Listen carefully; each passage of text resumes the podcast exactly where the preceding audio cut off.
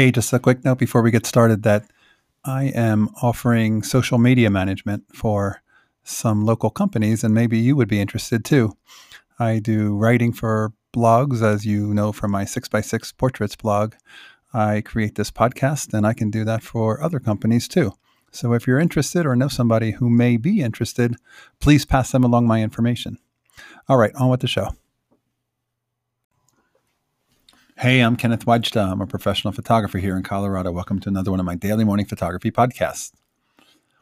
So, if you check out your local thrift store, they may have a day where everything is 50% off.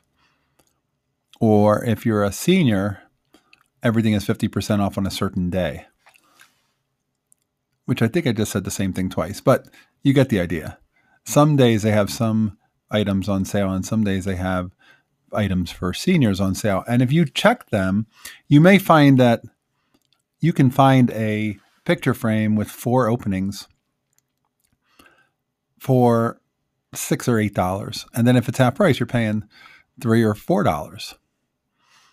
I was thinking about yesterday's podcast and how if you were to print a photograph from a young person, another idea was to get one of those four framed picture frames and wait until you find four photos you really like and you really like the way they look together. Now you're creating a piece of artwork that has a different strength because it has connection between different photographs. It's a known thing that photographs together play well or don't play well. And if you work to create the right combination, you can really make a really unique piece of artwork out of their photograph. And it might even be more influential than a single photograph.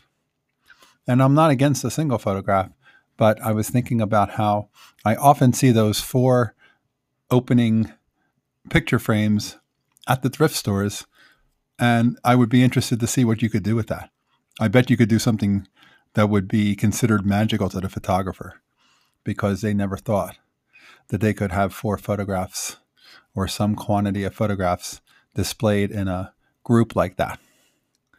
And if you have that vision, you'll end up transferring that vision to them, and then they'll think of that for next time.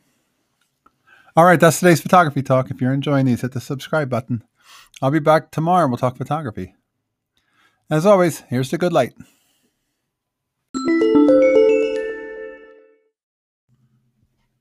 Just one quick reminder that we need photographers to contribute to the Wise Photo Project, and we need photographers from around the world. So if you are one, please join us. Find out information and what it's all about at thewisephotoproject.com. Thanks. Hey, one last thing. Watch my YouTube channel. Here's to goodlight.com. And I put out a weekly YouTube of inspiring photo talks, and I think you'll enjoy it. So take a look. Here's to good light.